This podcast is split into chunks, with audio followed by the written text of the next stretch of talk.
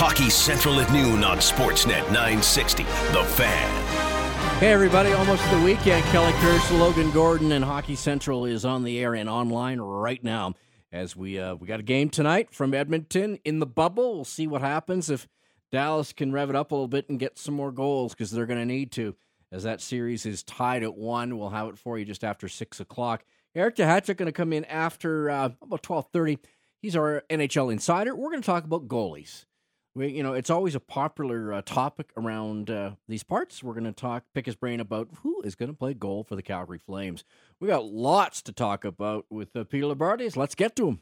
Flames insider Peter Loubardias, brought to you by the Gemini Group. Imagine your life, your style. Your home renovation should be a reflection of you. Give your home the Gemini difference. Visit GeminiGroup.ca.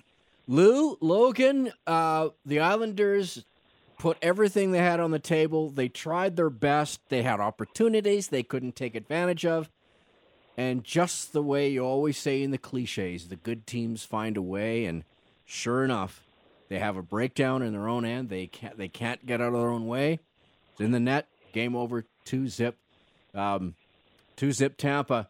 Logan, first you and then Lou. What uh, what what did you think when that when that frenzy happened uh, late in the third period? I just thought it was a bit of a, a lapse from the Islanders, who maybe were, uh, you know, kind of anticipating just riding it out into overtime and going from there. It's it's tough, you know. You get caught in a a situation like that, a bit flat-footed, and I mean, Tampa Bay's got so many of those guys. I mean, I know it happens to be Kucherov, but you can go down the list of guys who are are dangerous like that, Lou, and you never want to give a team like that a chance. That's a real uh, kick in the gut for the Islanders, who played a pretty good hockey game and were a lot more like themselves in game number two. Well, Logan, those are really hard to take. So you're the Islanders and you're blitzed in the no chance motel in game one, and the big line goes off for 11 points for Tampa, and it was really no contest. So, you know, we knew that Barry Trotz's team was going to come back, get back to their identity, and that's exactly what they did. As I watched that game unfold last night at home, uh, I looked at it as what I would call the rubber boots battle because that game was in the mud. And Barry Trotz's team is happy with it in the mud, even though they score, they check, they defend, and a lot of what they do comes from that. And they scored the first goal of the game, made a good play. Two and a half minutes in, they're in a good position. And they found themselves in great shape in other ways. So, a couple of the keys, gents, when you think about it, Tampa loses Brayden Point, their best forward. They played the majority of the game without him. Alex Killorn, who is going in front of a hearing for his hit on Brock Nelson, he didn't even survive the first period. Tampa plays 11 forwards, 7D to begin with, and they're very comfortable in it and have been for years with Jon Cooper. So now you're down to nine. So you're in a hard fought, Islanders kind of dictated in the trenches kind of game against a short-handed Tampa Bay team. And at the end of the night, you've thrown everything you can, and it's still not good enough. Those are hard to take. Those are really that's going to be a hard one, and the Islanders will because they're that kind of team, and they never cheat you with their effort. And but that's a really hard one to swallow. And guys, the interesting thing about how it unfolded, don't forget about 35, 45 seconds prior. Remember Yanni Gourde, who ended up having yeah. the first great chance of the three in that last 30 second stretch. He makes an unbelievable diving defensive play to maybe save the game at one end, ends up, the puck turns over. He ends up with a partial break at the other end, has his hands all over it. He didn't draw an assist on the game winner. But, you know, again, that play at both ends of the rink from the 28 year old former star of the Victoriaville Tigre. In fact, in his 2011 2012 season in the Quebec League, which featured people like Jonathan Huberdeau just to start, he led the entire Quebec League in scoring. But, you know, that's the thing about this Tampa team. They, they, they get a lot of mileage out of a lot of different people. And Gourde on a night that could be described for both sides as you had to be really tenacious. I thought he played a really, really major factor in just how that game played itself out. But at the end of the day, what matters the most is one thing. Tampa took, you know, if that was a boxing match last night, Tampa took some punches. And they still found a way. So if you're Barry Trotz and the Islanders, that you know, there's gut punches. That body language, guys, uh, from the Islanders bench when they flashed it after that goal went in. Oof. I mean, teams usually get down when the, when they know they're going to lose, but to work so hard and get nothing for it, man, I wonder what the, what they bring, you know, coming up uh, tomorrow. What they can bring, I guess, Lou. Well, I mean, they're going to try and bring exactly the same because that's exactly how they have to play to be successful, and they know it. And the other part about the game that we didn't talk about is, you know, we talk about Tampa being shorthanded. The great victory for Tampa looked no farther than their penalty killing. Remember, at one nothing, they have a five minute power play. They get nothing done after the Killorn major penalty, and maybe equally as important is a lengthy five on three in the third and they get nothing done. So they didn't execute. Tampa, you know, great penalty killing. Vasilevskiy was excellent. Can't say enough again about Hedman. McDonagh, you know, who missed a little time earlier, makes a fantastic seam pass on the Kucherov winner with eight seconds left. So the thing that you continue to watch in Tampa in particular is they've changed the makeup of their team. They've become more of a blend team. And I don't know how you guys feel, but I'd be curious.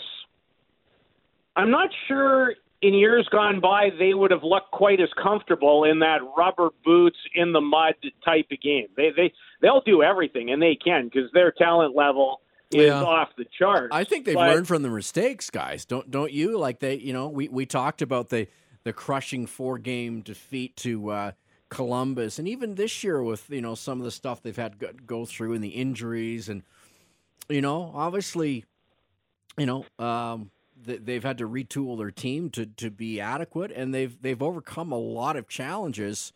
Maybe that was the best thing for them that that uh, that kick in the teeth last year, Lou. I think it was. I, I absolutely. And the only way things become better for you is if you learn from it and if you do different. And they went out and they we've talked about it already this week, so we don't need to hit it any harder. They changed the makeup of their team. Julien BriseBois bought it, brought in Patrick Maroon, and he made deadline acquisitions for Barclay Goodrow, uh, you know, and Blake Coleman. But they're they're harder to play against, and it's making a difference. And a team gets really, really dangerous when it doesn't matter how you play. They can figure it out. And I'm not sure they were always comfortable in games like last night. And hasn't their playoff history shown whether it was, you know, losses to a Boston team along the way last year against Columbus? They had to learn how to do it a little different. And they've, I truly believe, they've learned how to do it different. Now, the big problem for Jon Cooper's team is Brayden Point. Now, if that is lengthy, again, that changes the complexion. But talking about Jon Cooper, who only did about, I was quite proud of him. You don't see that very often. He called it a blackout moment when asked about it after the game. Those were three of the best fist pumps you'll ever see from a coach after a big goal. You, you just you don't see that kind of enthusiasm. And after the he game, had when it asked, going, yeah, he he had it going in a big way, and he called his team's victory. He used one word: gutty. I'll let him define what that means. Rarely do you lose guys in a game, let alone two guys early. And, you know, like we lost Killer. Killers basically didn't play the entire game. You know, Point maybe played a shift or two more. And so that's a long stretch to go with with just nine. Uh, you're saved a little bit by the uh, the, the TV timeouts, uh, but you know the one thing players uh, always want is is more ice time, and so games like that, there was uh, there was they were getting what they wanted. Um, but it's it's a gutty gutty effort uh, because it, it it it almost takes the last change out of it. Um, so you're trying to navigate through whistles, through timeouts, through icings, Uh, but in the end, it was just it was gutty. That's what that effort was. It was just gutty. Hard to put it any better than that, Lou.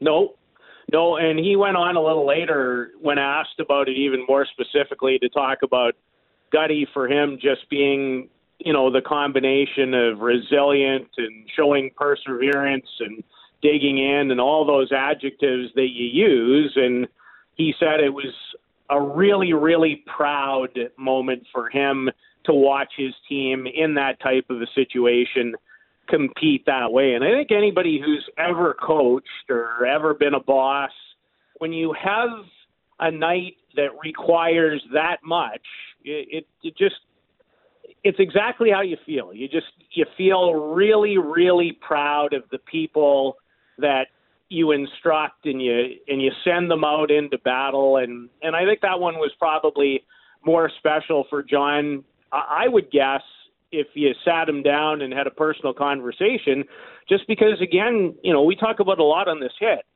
That was a growth moment, I believe, for Tampa to do it different and in a different way.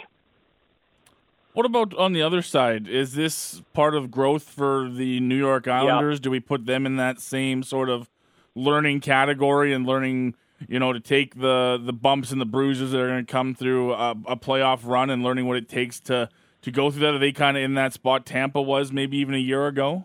Um, I I'd say different. Logan, because remember, Tampa's been in this situation four times in the last six years. Mm-hmm. So for the New York Islanders, this is ascending to different heights in different territory. And when you think about getting to unique places and trying to do it on an annual basis, it takes steps and it takes time and it takes growth and it takes maturity. And, uh, you know, I just, I can't say enough good things about what the Islanders have done in creating for me what's the most difficult thing I believe to do in almost any walk of life, and that's create the right culture. And you know, they ended up. We've talked about it the last two weeks. They've they had to make a hard decision with John Tavares. They couldn't keep him. They knew that. You know, they drafted somebody like Matt Barzal. Um, they've had great veteran leadership there. They have young players getting better all the time. And I just think they are very, very comfortable in who they are, how they go about their business. Um, you know, when Canada, I was thinking about this, Kelly, yesterday uh, after our conversation. If the Olympics are held in 2022, um, I was thinking, who would Canada's coach be? and and there's lots of lots of different head coaching opportunities, and and we're incredibly blessed in our country with far more than positions that will happen come the next Olympics. But you know, we talked about Peter DeBoer. Peter DeBoer and Barry Trotz wouldn't be too far down my list. I can tell you that when when the great people at Hockey Canada have to make those decisions. But you're right, Logan. For the Islanders, it is about another step, and it's about learning. And where teams are really trying to get to, not only in the East but throughout the league, is, and I've mentioned this about Tampa. You can win when you're constantly knocking on the door. Sometimes it, you know, look what Washington had to go through, Logan, to get to that point in 2018. Um, you know, the more you put yourself in that position, I always think the next step for a team is to not only you know be a regular playoff participant, but you know somebody who wins a couple of rounds and puts themselves in that position. And I think the Islanders are taking they've got a ways to go, but I think they're taking more and more steps. I mean, frankly, as an organization, to tell you just to understand how difficult it is, Islanders haven't been here since 1993. That's a long time we had an interesting conversation on the afternoon show yesterday, and I wanted to get your perspective on it, Lou, um, because we've been talking about Tampa Bay a lot, and one guy that we're not talking about because he's not playing is their captain, Steven Stamkos, and we got into the conversation of, you know, yes, that it's been impressive what Tampa Bay's been able to do without such a star player for him, but we're also we kind of got into the conversation of if he's not able to come back, and this is the year that Tampa Bay goes all the way and wins a Stanley Cup, what a what a tough run it, will be for someone like oh. Steven Stamkos, and we know how badly he wants to be able to come out there and you know give something to his team and be out there. We mentioned you know missing the Olympic, the chance to be a he was gold medalist, but he wasn't out there as much as he wanted to be for Team Canada, and now almost on the verge of this. It's just kind of a an unfortunate situation. You're kind of really rooting for the guy to be able to get back in and get involved with his team again. Well, you know, this one for me is an easy subject because I I met Steven for the first time when he was a minor AAA midget player in Markham on a team that also featured Michael Del Zotto and Cody Hodgson. And um, Steven's just truly not only a great player, but he's one of the classiest young people I've met during my career. He's an outstanding person. Um, and how do you not, Logan? How do you not feel bad for him? You know, the the broken leg that kept him out of 2014. You know, sitting there right now rehabbing. Who knows? You know, if there's a possibility as this road maybe takes the Lightning to a Stanley Cup final, whether he'll appear. And what you what you feel really bad for is this is a great player, great person, and you only get so many of these opportunities. So, you know, I, I'm guessing that's kind of the commentary that you're looking for, and I, I don't know what else to say outside of I feel very bad, and it seems incredibly unfair. Although I don't like that word, um, fair or unfair, because it's just kind of you know life does that, and it's not always easy for us to figure out. But you know, in his case, it it it seems like he's had to pay a pretty high injury price along the way, yeah, it? Yeah, you, you think about it like when he retires after this is all said and done. Like when we talk about him, when we talk about well, he's going to the Hall of Fame, all those types of questions you won't be able to have a conversation about Steven Stamkos without talking about you know the the, the horrific tragic injuries at the wrong time that that he suffered. It just it's just going to be you know we we see it with other sports, Ken Griffey Jr. in baseball and stuff. You just you can't talk about a great career and then kind of Bobby Orr like what would have been kind of thing. Yeah, it's, it's too bad. Uh, we are talking hockey here on Hockey Central at noon. We got Peter Loubardias, uh, Logan Gordon, myself, Kelly Kirsch. Uh, we the guys had a really good conversation uh, a couple days ago in the afternoon show, and Logan, you can kind of reset it for us. The basic premise was Juuso Valimaki. What is he? Mm-hmm. And uh, we'll use a Lou word. Where is he slot next year? Logan, kind of set us up, and then maybe Lou can take it from there.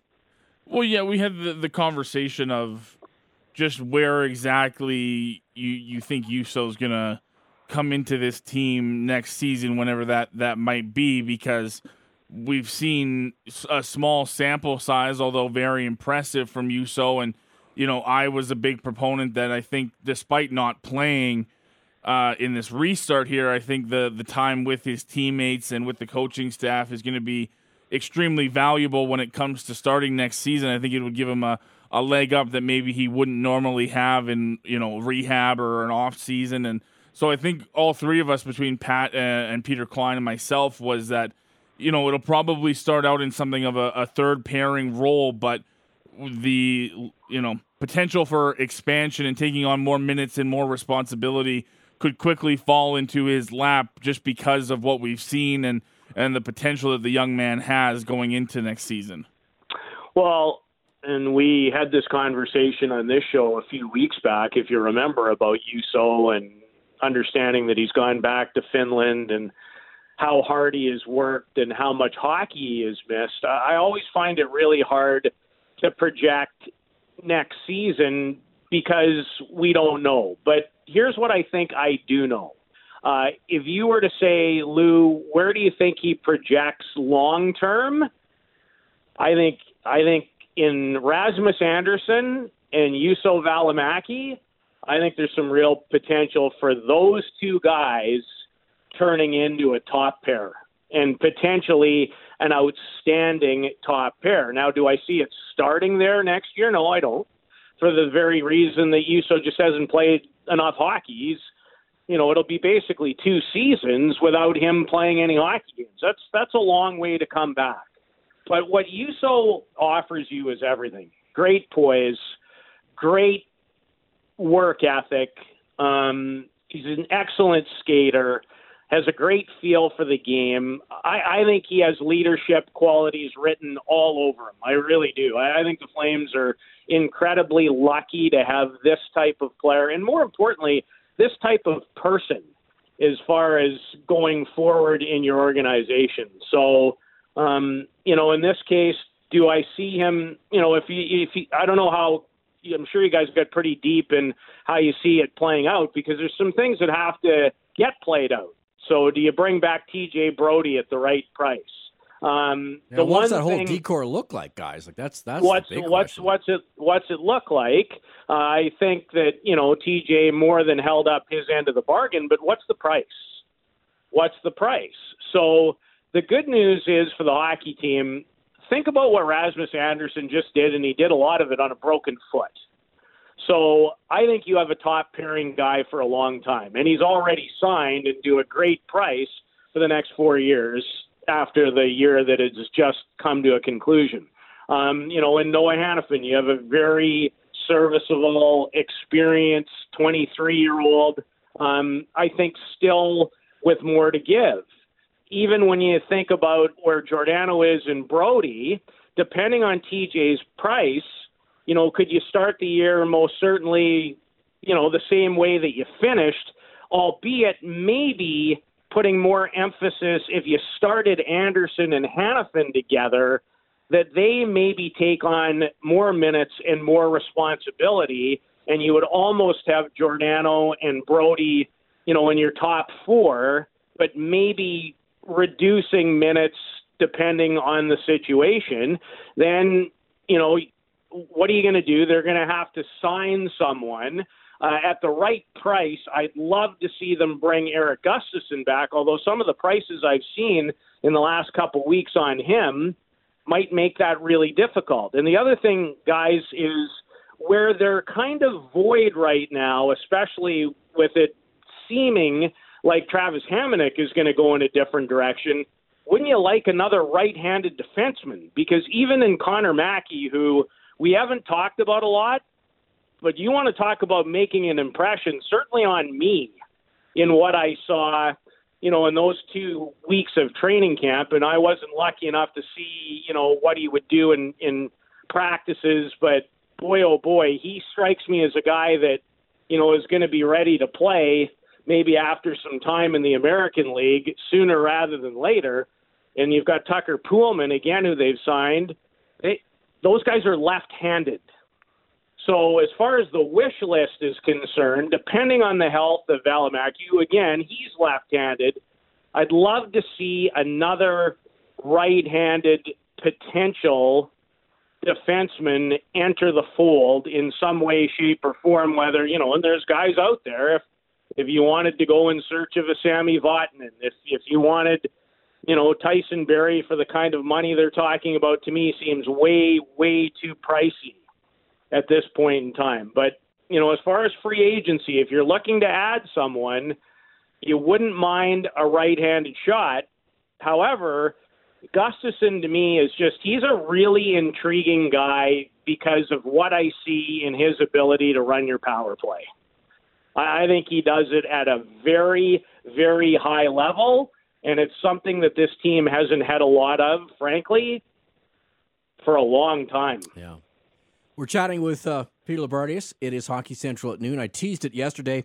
Uh, Ryan Pinder, I was kind of messing around, but he actually brought up something really interesting about Jake Virtanen, the former uh, Calgary Hitman. Um, the GM for the Canucks comes out on our sister station and certainly was not an endorsement by any stretch of Jake Nope. Virtanen.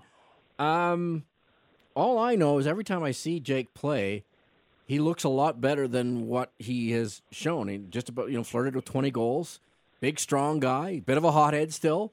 Um, does he does he fit in some way, hypothetically, with the Flames, Lou? I think the best way I can answer it is, as you know, Kelly, I've been watching him up close and personal for a long time, long time.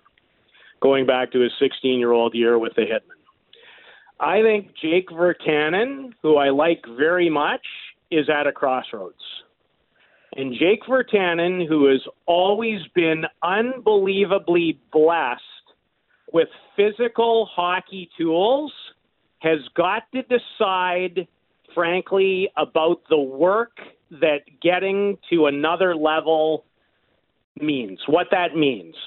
His his greatest assets, strong, big, physical, shoots at a ton, um, has always had those attributes. And frankly, Kelly, I think one thing that's really hurt him is in some ways the game came too easy. But the one thing that I witnessed that goes all the way back to his time in junior, even in his draft year when he scored 45, of which I feel like I saw 20 of them where he got a puck at center ice and raced in past the defenseman and got inside position and scored. Jake has never been great, in my personal evaluation opinion, of using other players around him. And when I think about Jake, I just I, I think it's time he is at his best when he uses his strength, his size, plays in a straight line and and understands I would actually in some ways, Kelly, I think sometimes a little bit about Jake the same way I do about Sam, as in Bennett. I see some similarities there in terms of their skill set. Now, Sam to me has ascended to a different place, but but that's a different place in terms of where he's gotten to in the playoffs. But there's there's some similarities for me in terms of strengths and maybe sometimes in terms of weakness. But I think for Jake, and listen, there was no reason for him to be in the doghouse coming out of the pause except for one reason. And you know what the reason is? Yeah, he didn't do the work. And he got pl- he caught didn't wrong do place the at the wrong time, and Yes, yes. Do you think I a mean, change would do him do him good? It- He's from that area. He's you know it's always a little Yes, different for guys that are from that. Yes. Do you think that he just gets out of there and, and comes back to a place that he had all kinds of success? Kelly, Yeah. I think it's Uh, Kelly. I think a yes, but b I think it's time for Jake to decide. And and it's it, it's a hard thing to say, and I'd say it to him. I'll say it to him the next time I see him in person. He's got a lot of tools. Now, what are you going to do? Because you have to make some changes. You have to go about your way differently. In in two words, maybe it's time to and I don't like these two words, but maybe it's time to grow up a little or mature a little bit more. And and what a lot of us can tend to do is when we have great game, what do people do? Well, you rely on it. And and he's got great game. One of the great things I always take away is Jake Virtanen at the 2015 World Junior and Jake Virtanen in the 2016 World Junior. In 2015, he was in a you know a third line physical go up and down kind of role and I thought he played some of the best hockey he's ever played. In 2016, the second year back when he tried to do too much and there was more expected of him and then he took some to be honest some bad bad penalties in key games that's kind of what I think of when I think about Jake Virtanen. But there's still a young player, a good young man, lots of skills. Kelly, at the end of the day, if I sat him down, I'd just say, listen, are you ready to go to work and do it different or aren't you? If Yeah. you are, if you are, things are going to change because we've seen it a lot. When he's right and his mind is right and he's what I like to call all in on what he does well, he's a force. Okay. But the other stuff Yeah. has gotten in the way. Yeah, there's always some stuff in column A and column B with him, so we'll see about that. Well, guys, tomorrow is Friday, which means it's Lou's mailbag. How about that? Uh, Yum. We this is going to be awesome. We got a, uh $100 gift card to Ruth Chris Steakhouse, and uh, it could be you. So just you know, make a timely question. Go to our contest page on our website, uh, fill in all the information, and if we use your question, you are going to have an awesome dinner uh, at one of the best spots in town, Ruth Chris Steakhouse. So that's coming up tomorrow. It's also spiciest moment of the week. It's going to be busy. So we'll let Lou go. Enjoy uh, enjoy the game tonight, and we'll talk tomorrow. Okay, sounds good. Have a great day, everybody. Flames insider Peter Loubardias brought to you by the Gemini Group. Imagine your life, your style. Your home renovation should be a reflection of you. Give your home the Gemini difference. Visit GeminiGroup.ca. Yes, tomorrow is the spiciest moment of the week, the crescendo, as uh, we will have that clip. We'll we'll dig through everything we had on Hockey Central and see what we send out. Could be. Uh, I don't know. We've used a few different ones, so I'm not sure Logan and I have to put our heads together and figure out what we're going to do, and then uh, We'll send it out on our social media uh, channels, and uh, it's kind of cool. It makes a real captain. It takes a real captain to make a bold choice, made with aged rum for smoothness and blended with natural spices. Try Bacardi Spiced for your next home game. All right, we'll take a break. We're going to talk goalies with our NHL insider. He's Eric Duhatschek next. Do the uh, Flames just stick with what they had? Do they uh, go looking? What are they gonna do? How much money they got to spend? Who's available? All that and more coming up with Duhatschek next, right here on Hockey Central at noon. Hockey Central at noon on Sportsnet 960. The Fan. Kelly Kirsch, Logan Gordon for your Thursday. Let's go down the Atlas Pizza and Sports Bar guest hotline and bring in our NHL insider. He's Eric Duhatschek. And Eric, uh, wanted to talk about goaltenders because it comes up all the time. We have uh, the text line filled all the time. People with their theories and what's going on, and there's always some sort of controversy about who's playing net for the Calgary Flames. Um, where do you come out on this? Because uh, Rhett Warrener brought something up. He said, Here, "Here's the deal. Like your goaltending was the least of your worries for most of the playoffs uh, this year and last year. So what do you what do you think uh, is a reasonable? I don't even want to say price but do the Flames kind of go with what they had last year? Do they go and try and just dig in with one of these big free agents that's coming up, or do a combination of both? What What do you think? What do you think the Flames are going to do or should do? Okay, so that's two separate questions, and but I'm glad you framed it that way because because my first response to you was going to be Kelly. You know, do we want to talk about status quo at the beginning, or do we want to talk about status quo at the end? So because because you have to consider status quo, and that would be my argument. For one thing, you know, there's an awful lot of teams that have an awful lot of money tied up in goaltenders, and Calgary isn't one of them. So we've we've probably gassed on endlessly about the flat cap scenario and how everybody's going to be tight and have you have to going to have to cut corners here and there. And and one solution would be to to retain the status quo, which which would involve signing Cam Talbot to an extension because he's an unrestricted free agent not this year. I think he showed enough to uh, to warrant a, a multi-year contract, which I think is what he was is looking for right now. I'm pretty sure he wouldn't be trying to break the bank, uh, and I say that because you know I've got a list in front of me of of of, of about 14 other goaltenders that are UFAs. There's 11 goalies hitting the market this summer that won 11 or more games in, in a shortened NHL season. So there's there's a ton of competition. Buyer's market, right? Yeah, a ton ton of competition, right? And so um, so I think if if you if you believe if you Cam Talbot and his agent believe you have found a fit in Calgary, and if you the Calgary Flames believe that what you saw of Cam Talbot in the second half of the season and in the postseason is the real thing. And remember, he's a guy that played like 70 games for the Edmonton Oilers a couple of years ago, got him to a couple of rounds of the playoffs. You know, not all that old, has experience, well liked in the dressing room. There's a, there's a lot to like about Cam Talbot. There's a lot to like about Cam Talbot. And uh, and so again, let's say three times four, you know, or even three times three point five. I, I I don't think you have to pay more than four million for Cam Talbot uh, going forward, and, and, you can probably get him for less than Not that. with ten so, other guys looking for gigs, right?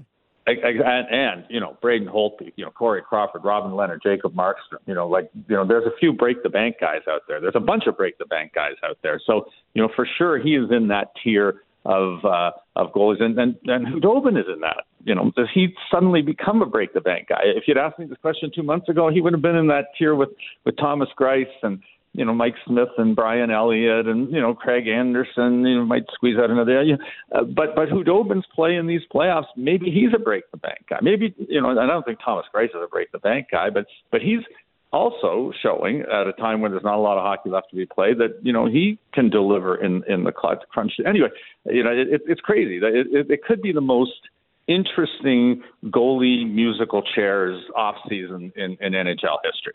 Um, but but again, status quo yeah. is a is a really good strong option for the, for the Calgary Flames. And if you're asking me to, you know, what would what do I want? What do I think they're going to do? I think they're going to explore status quo uh, very deeply. And and you know, I'm sure, or you know, they're sort of probably deep into those organizational meetings right now, where you're reviewing everything about what went on in the season.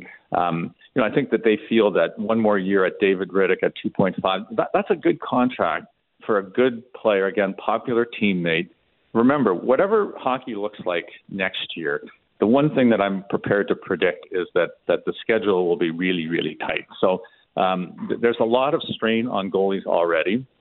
Teams don't want to play goalies back to back. I predict there'll be a lot more back to back games. I yeah, think there'll be you're going to need four two. games. You're going to need two guys, right?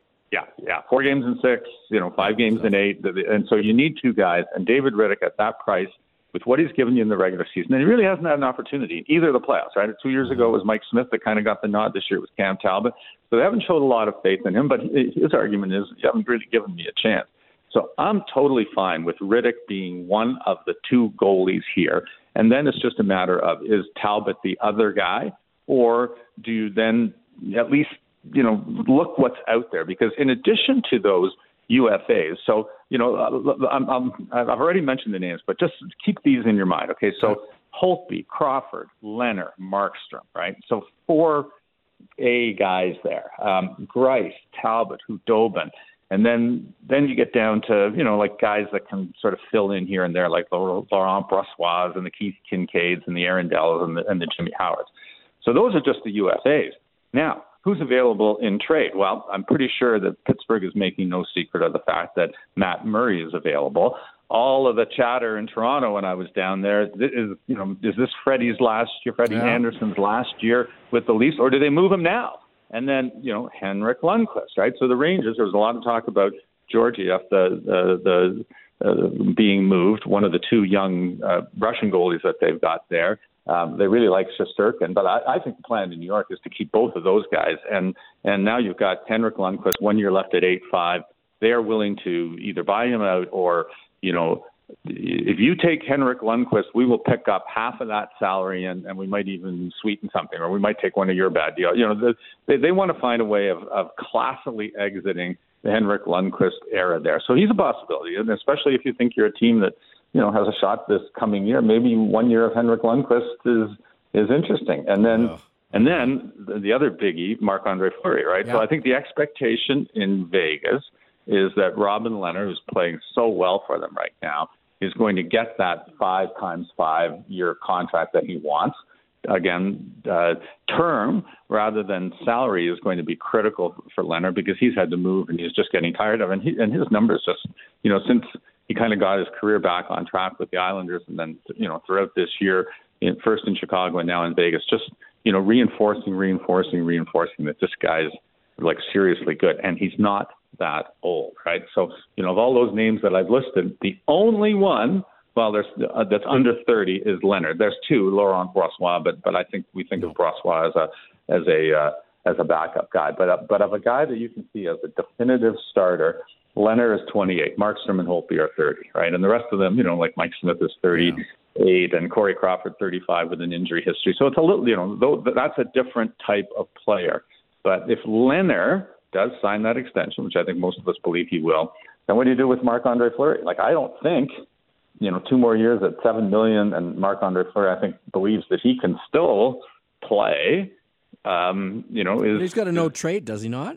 Yeah, but but those those are uh, th- those are manageable. Uh, when, when his agent puts a you know a, a, a skewered hockey stick in his back with, a coach's Twitter, name engraved on it, that is that is not a guy that's going to adhere really tightly to his no trade, right? So so okay, so so that's the that, that's the general conversation. Now let's turn the conversation back to Calgary. So Kelly, you'll remember that when Anaheim, way back, was shopping Freddie Andersen, the yes. Flames were also looking for a goalie and and and were bidding for Andersen and and didn't get the deal. But but I think they signaled by their interest in him that that's a guy that they like, right? And also, when Pittsburgh was talking about possibly moving Marc Andre Fleury ahead of that Vegas expansion draft, and then correctly deciding, no, we better keep him because we're trying to win the Stanley Cup, and if we get an injury, we we could really use a veteran presence, and that that really worked out.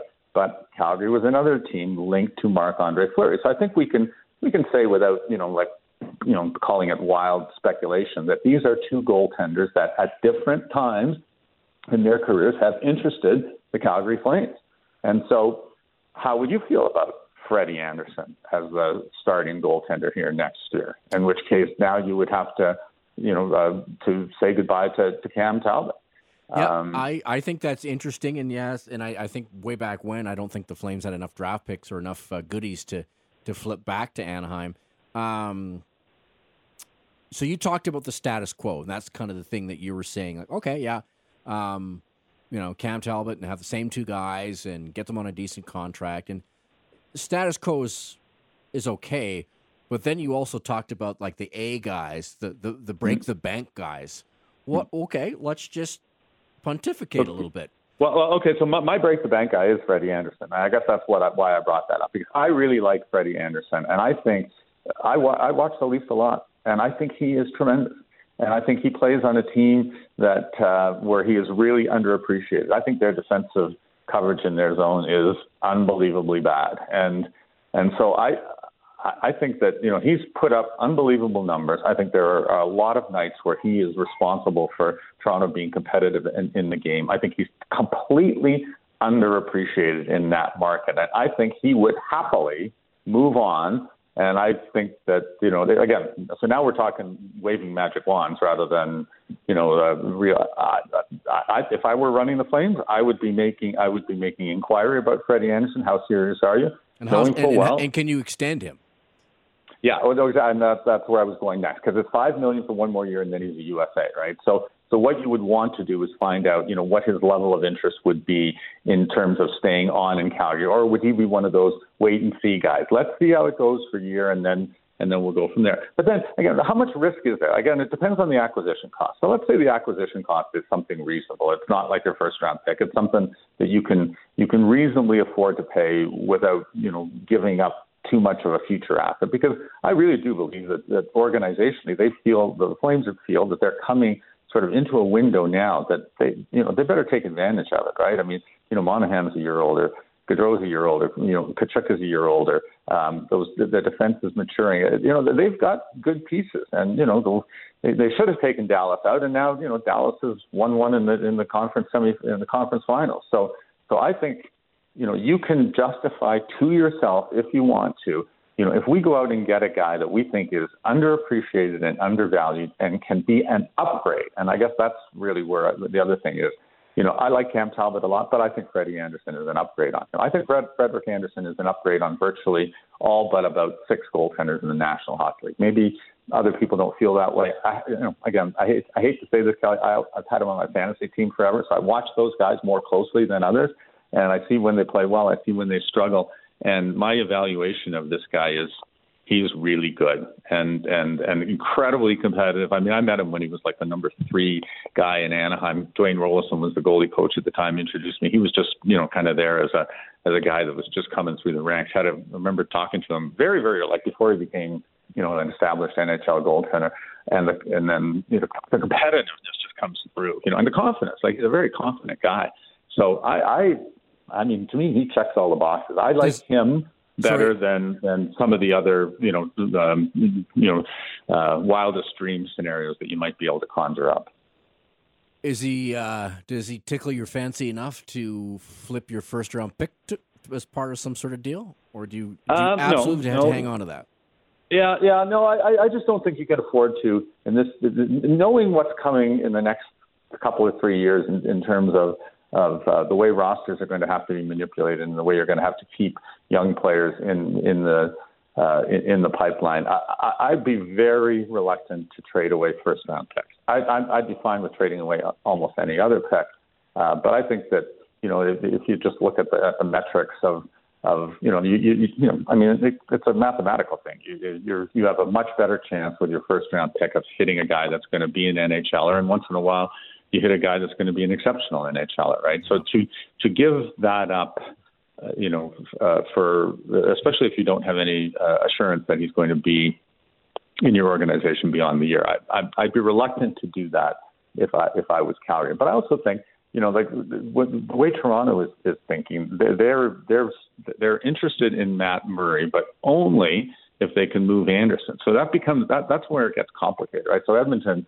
has kind of been linked to Matt Murray. Understandable, you know, they they're another one of those teams where if you could get a goalie of a certain age, and Murray is that age, to grow and mature with Draisaitl and, and McDavid, you know, then then you could be set for a while. So I think Edmonton yeah. would be yeah. probably be willing to step up for Matt Murray, maybe the way other teams wouldn't necessarily be willing to step up for him. Because if he if you believe that he is a piece that can be your your de facto number one guy for five to seven years during the you know the the prime time of McDavid and Draisaitl, you got to do it. You know, Calgary again, I, I think they're entering their window right now, but but Andersen is you know he is getting a little bit older, right? So um, but but but he's but I think you can I think you could find a way and, and if if if Toronto is sincere about moving him, um, I think that that's one place where I'd be very interested in, in seeing you know the Flames step up and seeing seeing what the price okay. is. Okay, well we'll find out in October I think or more sooner I guess. Eric, thanks for taking the time out. We appreciate it. Welcome back to Calgary. Welcome home, and uh, we'll I guess we'll talk on Tuesday. All right, thanks, Kelly. There we go. There's uh, Eric Duhatschek down the Atlas Pizza and Sports Bar guest hotline, now open for limited dine-in service with all safety precautions in place. Atlas Pizza and Sports Bar, the best pizza, pasta, steaks, and ribs since 1975 at 6060 Memorial Drive in the Northeast. Uh, a little contest right now for you.